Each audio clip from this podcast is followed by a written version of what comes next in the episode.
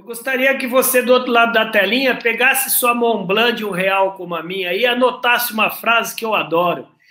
Produto, o cliente esquece, experiência não.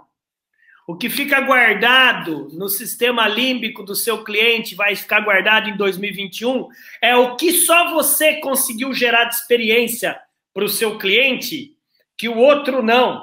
Então eu vou falar do almoço hoje. Cheguei no almoço, pedi lá uma carne que eu gosto, tutu de feijão, comida bem mineira, trouxemos aqui. Chegamos aqui, ué, mas eu falei para minha esposa, ué, mas o que, que é esse potinho de doce de leite que eu não pedi?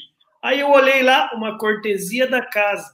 Parece que não, chama Fogão Mineiro, do meu amigo Pedro, de Joaquim Egídio, aqui da área de Campinas. Acabei de espalhar para quase 200, mais de 200 pessoas que já estão batendo aqui. Ou seja, isso é experiência, cara.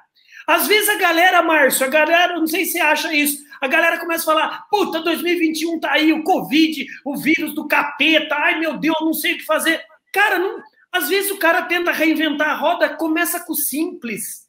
Começa uhum. com o simples, que já é uma experiência, é, não, é, não é isso, Márcio? Nós vivemos um momento que, se o cara entregar aquilo que ele estava prometendo, a gente acha que é lucro.